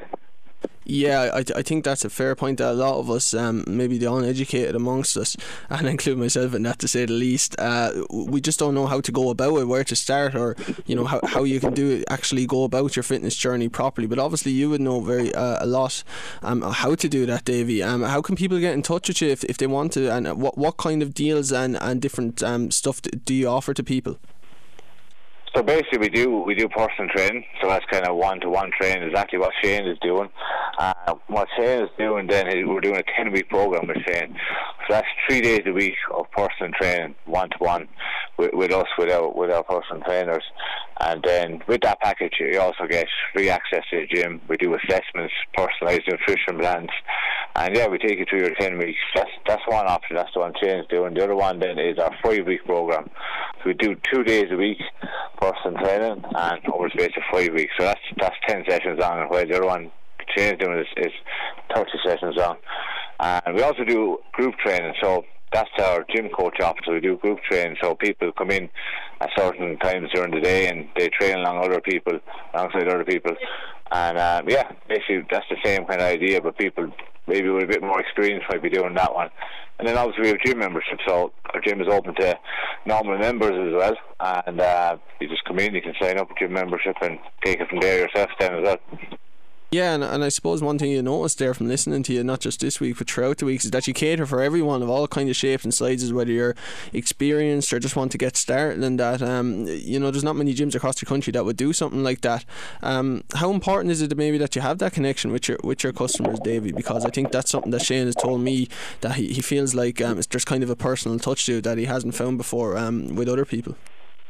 Yeah, well, that's yeah. I suppose it's because it's myself. I'm on the floor all the time. I'm there most of the time. Um, I'm the owner and they're on the floor all the time. Well, most gyms, the owner is sitting off in an office somewhere or in a different country at a beach or something maybe. Yeah. But uh, I, I'm there 24 7 and uh, yeah, there to help people, and our trainers are there to help people too. While most gyms, I say leisure centres, you get your membership and you get a tag to zap yourself in, and the off way you go yourself. While we are actually on the floor all the time, they're helping people or asking people, "Do you know what you're doing there? Or can I help you with that?" And yeah. you won't get that in. It's more of a personal touch. It's more kind of a more basically a training gym more so than a leisure centre, if that makes sense. Making sure all yeah. our members and clients know exactly what they're doing how to do it, when to do it. Yeah, that's great to hear. It's definitely something that I think a lot of gyms don't offer, and it, makes your one uh, very new, very unique, I should say. Just for yourself, Davey, I know you maybe took a, took a little day off yesterday. You're up at the Six Nations game. Um, have you got your anything coming up for yourself personally? Obviously, you're one of Ireland's strongest men. Uh, any competitions or any any uh, anything of that ilk uh, coming up? Um, I'm going to UK Strongest Man now in June, first week of June. So that means first time now at that kind of level It's fairly fairly big level. Of professional guys at that now. So hoping to do well in that and training hard now for that. Yeah. Yeah, and how, how do you go about that training actually, um, Davy? For a lot of people, I suppose to be interested in it, maybe won't get won't get involved themselves. But um, uh, yourself, your own journey is is incredible, and we've spoken about it on the show before. How how do you how do you go about training now for yourself now that you're at a kind of certain weight and a certain uh, fitness level? Uh, yeah, it's, it's it's not much different than anyone else really. It's just that it's a lot heavier and a lot more intense, and it's it's, it's seven it's training seven days a week. Um, five at the moment, five weight sessions a week and three cardio sessions. So one day it's a double day. And yeah, that's it. Do a lot of mobility work. Try to stretching four times a week. Try to get physio in at least once a week. Ice baths three or four times a week, and hot tub and all that crack. So it's yeah, it's basically like a full time job, really. Like, but uh, it's what I love doing. So yeah. Yeah, that's great. That's great to hear. And, and just just before we let you go, Davy, how can people get in touch with you or get involved um, with the gym? Um, it's David Jones Fitness on Instagram or Facebook, and or just call in, call into the gym. We're up in Hebron, Duffield State there, uh, you know, ten to thirteen, or give me a call. My my number's on all the social medias, and if you have any queries or if anyone even wants to just contact me, just doesn't even want to come into the gym or need any advice on nutrition or exercises, if you're training at home or if you're doing whatever, you're not sure what you're doing, just give me a uh, drop me a message on Instagram or Facebook, and I'd, I'd love to help you out. Absolute gentleman, one of Ireland's strongest men, Davy Jones. You can follow the weekly blog on scoreline.ie. You can also follow these guys on Twitter. It's the Irish NFL Show. Colm Cronin, just a regular here, loves espousing the virtues of American football. All the stellar work that he's got to do. I've seen him present shows live from Croke Park on Virgin Media. Now they're going to the Super Bowl.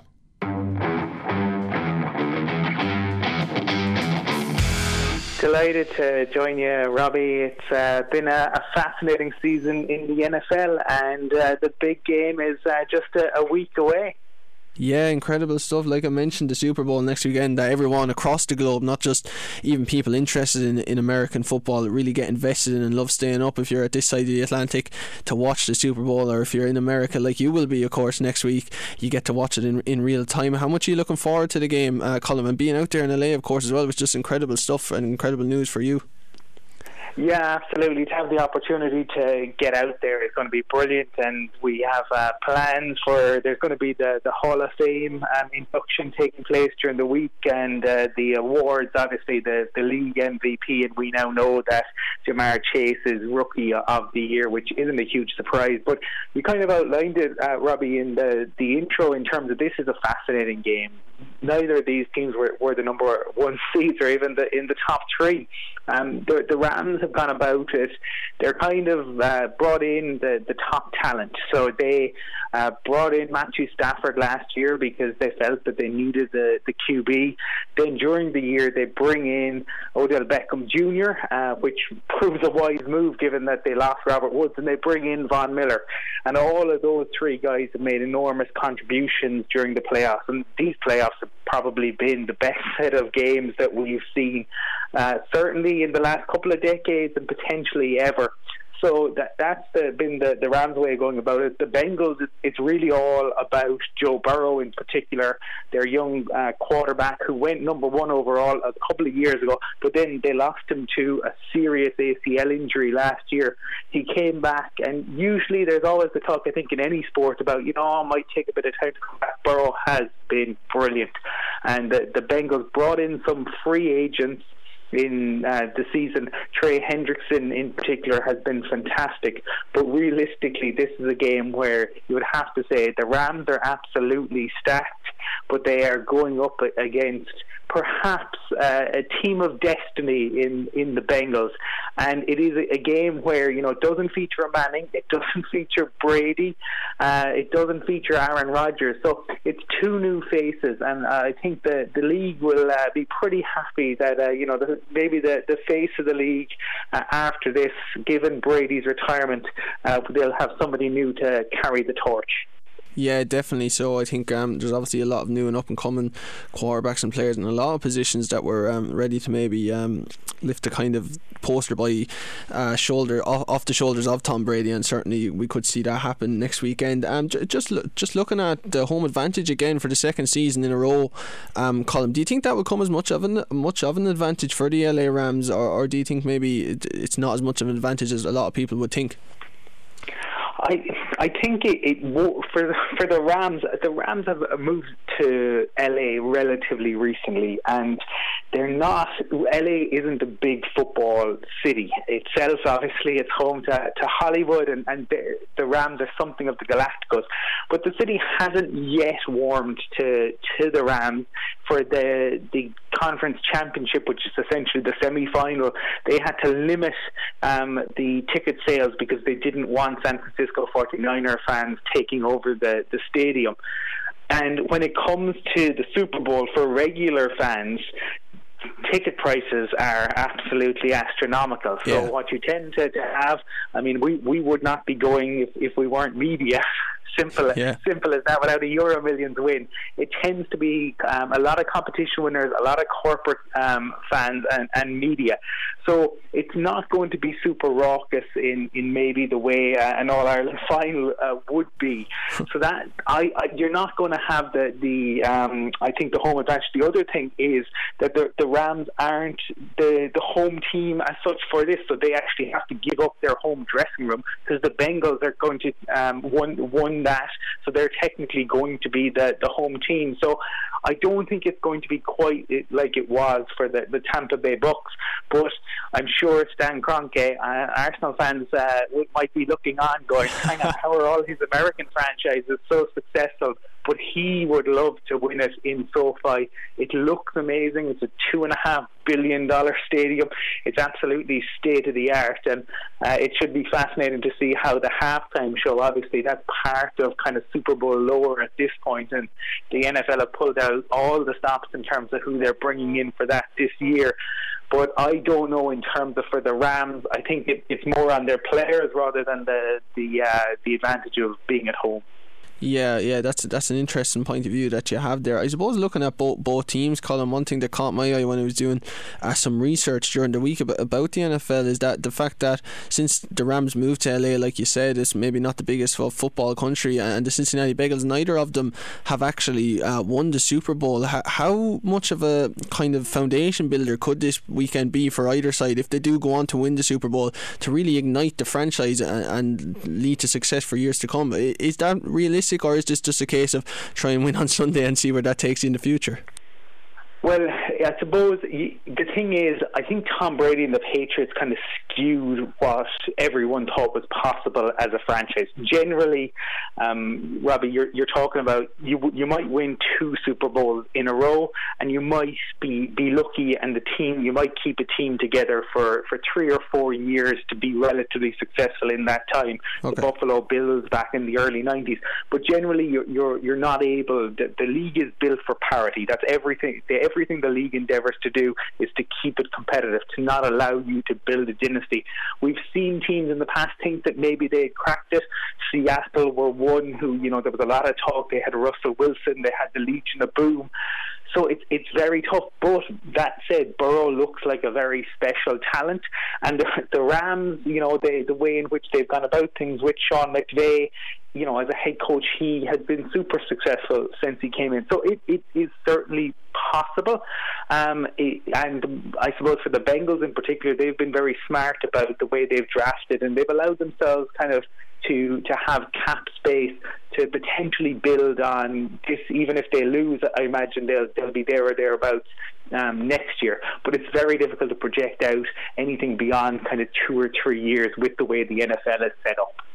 Okay, that's that's a very interesting point of view there, um, Colm. I think I think you're probably dead on. I think that's why the draft is there for a lot of people that maybe wouldn't know. It's mm-hmm. to kind of to kind of to increase the levels of parity and not to see too many dynasties uh, rising. One thing that a couple of times you've mentioned it actually already, Colm, is the, the retirement of Tom Brady. Obviously, he's leaving um, leaving the NFL after the most incredible of careers. Where, where do you stand on on the kind of GOAT conversation? I suppose we were talking to Shirley Trimble about tennis a little earlier on, and where where that sort of um, um, sport is in terms of the greatest of all time. Is Tom Brady the undisputed greatest of all time, Colm, or is that that's just oversimplistic?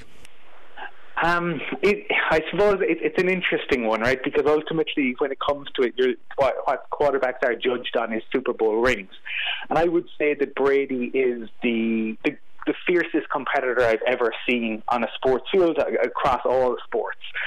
Uh, is he the most talented quarterback? No, absolutely, absolutely not. Is he the most entertaining quarterback? Absolutely not.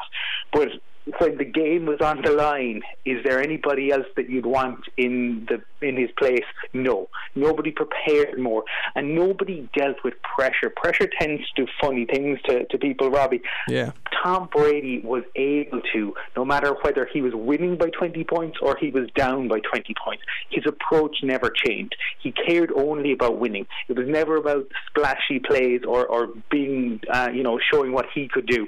If the best play, he, he made the best play, and sometimes the best play was a, a, a three or four yard pass, and sometimes it was a longer pass whatever it was, Brady tended to make the best decision.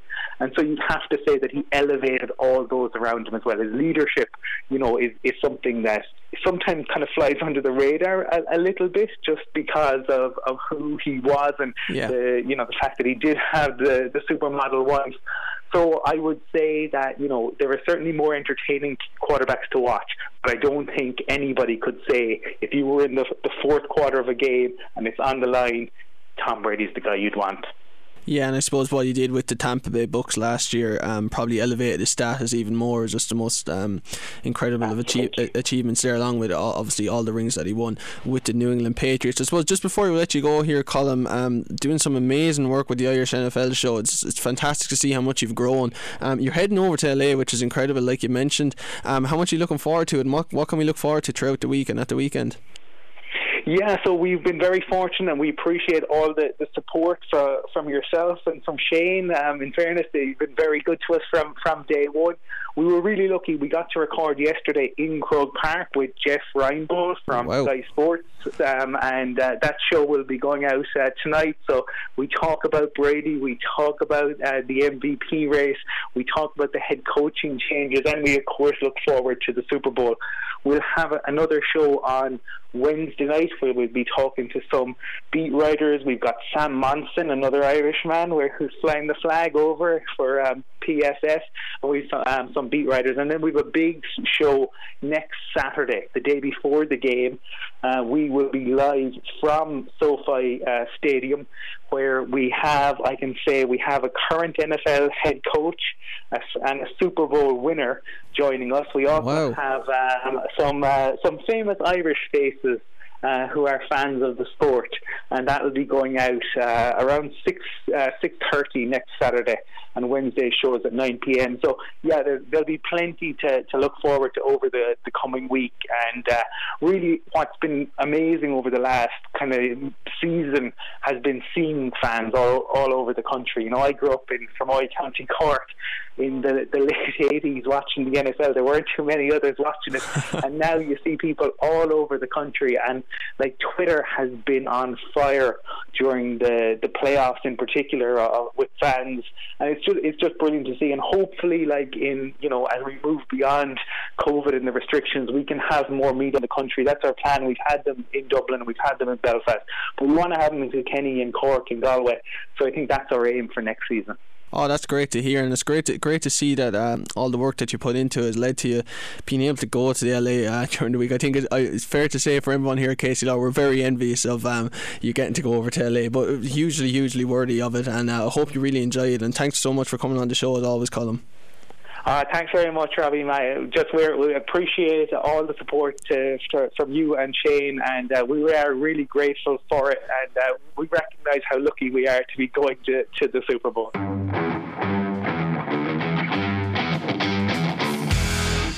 And finally, UCC Glanmire's Amy Dooley caught up with Robbie, who is a UCC student, but Amy does have Carlow connections. Amy is after winning the Paudie O'Connor Cup last month. Here's what she had to say.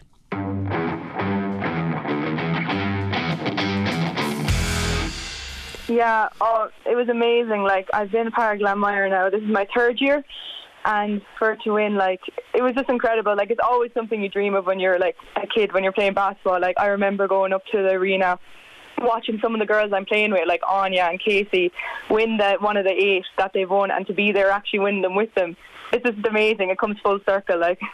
Yeah, it's absolutely incredible, and I suppose we were, we were keeping a keen eye on it here in KCLR, and uh, just having it on the television, so many people back, of course, after the restrictions had been lifted, uh, to be able to get into the National Basketball Arena was incredible. I suppose the manner of the victory as well, um, Amy, it, it, was such a tight game. Does the manner of it make it even more special, considering you had yeah. to you had to come back from behind late on it? It was such oh, an entertaining game. Yeah, definitely. Like we had the lead in the first half, and then we just couldn't we just couldn't make shots in the second half. Like sometimes it happens in sport. Like it's just sometimes you yeah. get unlucky that way, and we just didn't play well in the second half. In the third half, then DCU and fairness them came out guns blazing again, and then they hit the point three pointer at the start of the fourth, and like it wasn't looking good for us there for like a couple of minutes, but then we really did pull pull back. Um, it was amazing. Like um, the one thing about this team, even though we were down by that much, like we always were all so positive.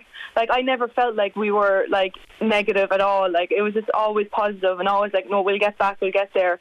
And like Claire Melia made that three to to even the game. Like I think that was a change of the game. Uh, she's such an amazing player, and she really was the key there for that. Yeah, I suppose I suppose the comeback win makes it does make it a little more special. But you know, it, t- it takes a stellar kind of character and nature for a team to, to come back and kind of survive that adversity and come out the other side with success. Um, how did you garner the character? Is it something that just kind of is in the team? There's that steel and that never give up attitude, or, or was it something that you just kind of came to you on the day and you had full belief that you'd win? I think it's in the team, but it also comes from our coaches like um, Mark, and that is very good in like um, telling us like the no die attitude. But we definitely come to a team. We're all very close. Like we all like get on. I think that helps a lot. Like we're all really good friends, and I think having that that you die for each other on the court like really helps. And we all want to play to win. Like we all want each other to see each other win and do well. Like we're not a very unselfish team like if you even see in our scores in the league games, you can see it's like mostly three different players getting the top scores or three different players getting the top rebounds. Like we're very unselfish that way. That obviously we have our two Americans that are brilliant for us and they do score for us, but there's always like people being able to score, and I think that's what makes us like very good. Like no dice, that we're unselfish. Yeah, I, th- I think that's a fair point. I think for team sports in general, obviously, even though being part of a basketball team and, and the Carlow footballers and Leighlinbridge footballers, that mm-hmm. um, there has to be a selfless nature to the team. Your, your head coach, Mark Scanlon, actually, you mentioned him there how important he has been. He said after the game, I hate when we get 10 and 12 point leads because I find when we do that, we kind of switch off because we think that it's going yeah. to be easy, which we all do. Is that something that you were conscious of as a team too when the lead had slipped and all the momentum swung in DC, you Mercy's favour, that maybe the opposite would occur for them, that once they had got the momentum, it would swing back for and Obviously, that is what occurred because he came out on top in the end, deservedly so. Uh, yeah, definitely. Like, but they're still they're all like it's always a tough game, and I know we had the early lead. Like in the first five minutes, we had a we had a good lead, um, and we probably did switch off a bit in the second half. But um, I thought that like DCU still fought, fought to the end, and I think that um, like they're always in the back of the mind that we will get back. Like even though we were down by that much, I never thought that we were. I never. We were never negative on the bench or anything that we weren't going to get back. Like I know things didn't work for us for a couple couple of minutes there in the in the third quarter, but thank God we were able to get back and have the win. Yeah, it was a great win. And just for yourself, I suppose we've been speaking a lot about the team there. For, for yourself personally, Amy, to come on um, off the bench and make the impact that you did because the game was going against you when you come on. You, you know, you were a major factor in, the, in, a, in a swinging back the other way. How much satisfaction do you get from that to know that you really impacted the game and helped your team get over the line? Uh, it's it's great to have that bit of satisfaction, but you just do it for the team too. Like I wouldn't be as I wouldn't be as like um, good if it wasn't for the players around me. You know, like it's the girls around you that like make you want to push more further and push harder. And like to have the bit of impact was good, but it's all for the team at the end of the day. So it was good, yeah. Yeah, and I suppose you mentioned at the start of the interview, growing up, looking at these looking at the players, and trying to aspire to get to that level. Um, the win was your first national cup medal. How special is that, just for yourself? Oh, it's unbelievable! Like it's just, it's been my goal since I was, um, since I started playing Super League. Like it's everyone's goal when you play play Super League to win a cup final medal.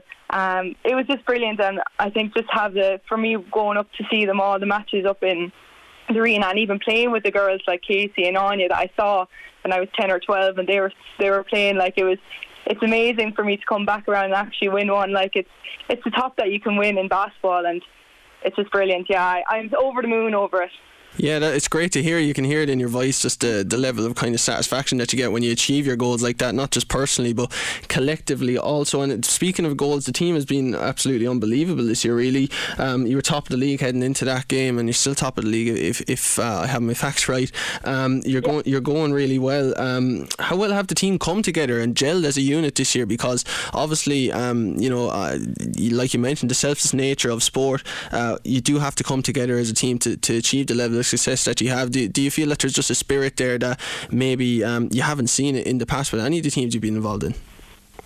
Uh, yeah, there is that spirit, but I think in every I'm very very lucky as uh, like a sports person. In most teams I've been involved in, all of them basically, I've, there's always been that that spirit of like um, people getting on with people, and that everyone has been really friendly and uh, having that gel together.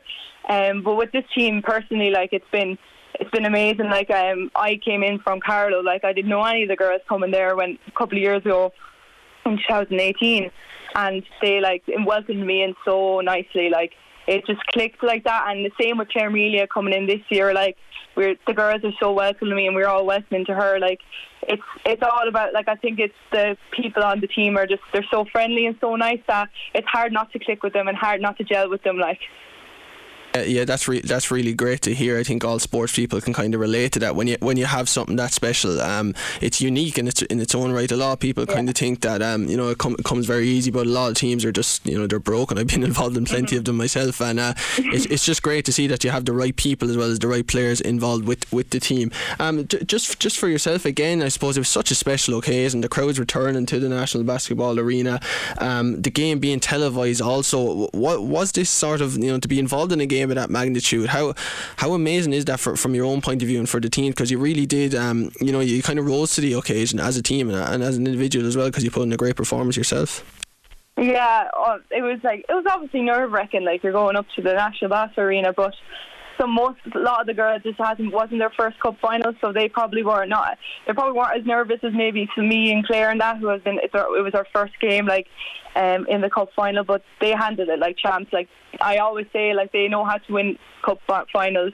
Um, Anya and them, like they're brilliant. And for me personally, like it's just about I don't know, like I take it every game at a time. Like it's not that I know it was a big, massive game, but I just have to treat it like every other game, or like, or it would, it wouldn't work for me. That's how I get over it. Yeah, I think that that's an interesting point. A lot of sports people w- would agree with you there. That you just have to kind of take the game as it comes and then ce- celebrate the occasion yeah. more so than play the occasion. Um, but you, you also you're an incredible sports person because you also play football with Loughlin and Carlow.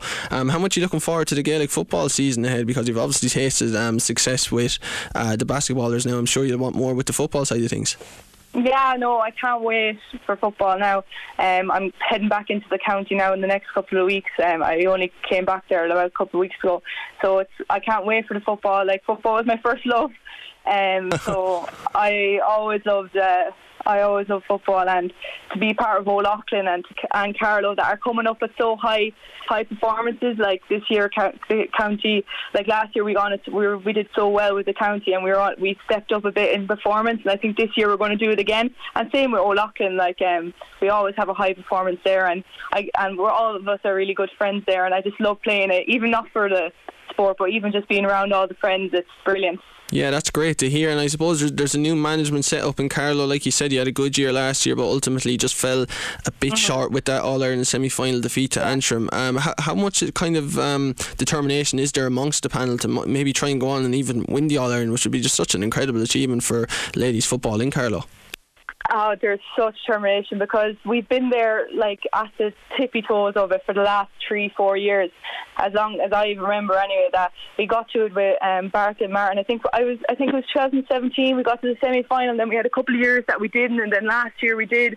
So we're always there, and I just think that maybe this year we'll have that push and have the management behind us too to help us get over the line. Like it'd be a credible achievement, another goal that a lot of the girls would have, and as a team we're we are clicking very well too. So I think it'd be brilliant.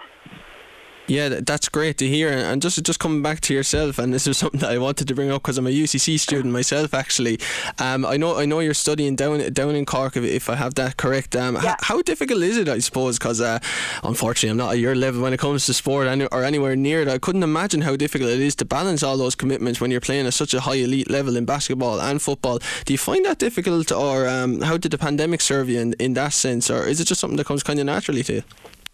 Um, I it, I do like find it difficult, but I think I've just known no better. Like I've always had, like even when I was younger, I've always said football, basketball, and camogie. So I just know how. Like for me, it's all about time management. So if I have a football match one day, like I do work the other day, um, but um, it's hard sometimes with travelling because Cork's a bit far away from Carlow. Oh, don't I know? Sometimes, yeah. Sometimes I wish I uh, uh, Cork, Cork was only an hour away, but anyway, uh, it's um, a bit hard with the time travelling with with um, driving. But um, I just see, I just think management is key is just time management for me. Anyway, is that like to know what when you have to do something or when you have to go to gym, etc. And that. And I think the pandemic actually helped me a bit to uh, even though it was horrible to not have any sport, and especially basketball. Like basketball only came back a couple of months ago. Like at least we had a bit of football over it, but we had no basketball. Um, it helped me to develop my skills a bit more because I was at home and I was able to. I was able to go outside to the basket for an hour and have that time to do it. And same with the gym stuff and same with football. I was able to do it. Yeah, I think I think that's that's a great point that maybe the pandemic served some people well in that respect. Um, Amy, it was absolutely fantastic getting to catch up with you, and congratulations once again on that Paudie O'Sullivan Cup win, and the very best of luck with everything uh, this year with both on the football and basketball side of things.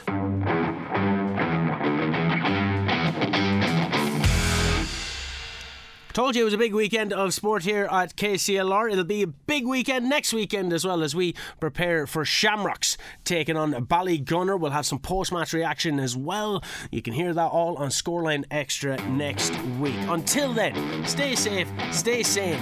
Your sound out.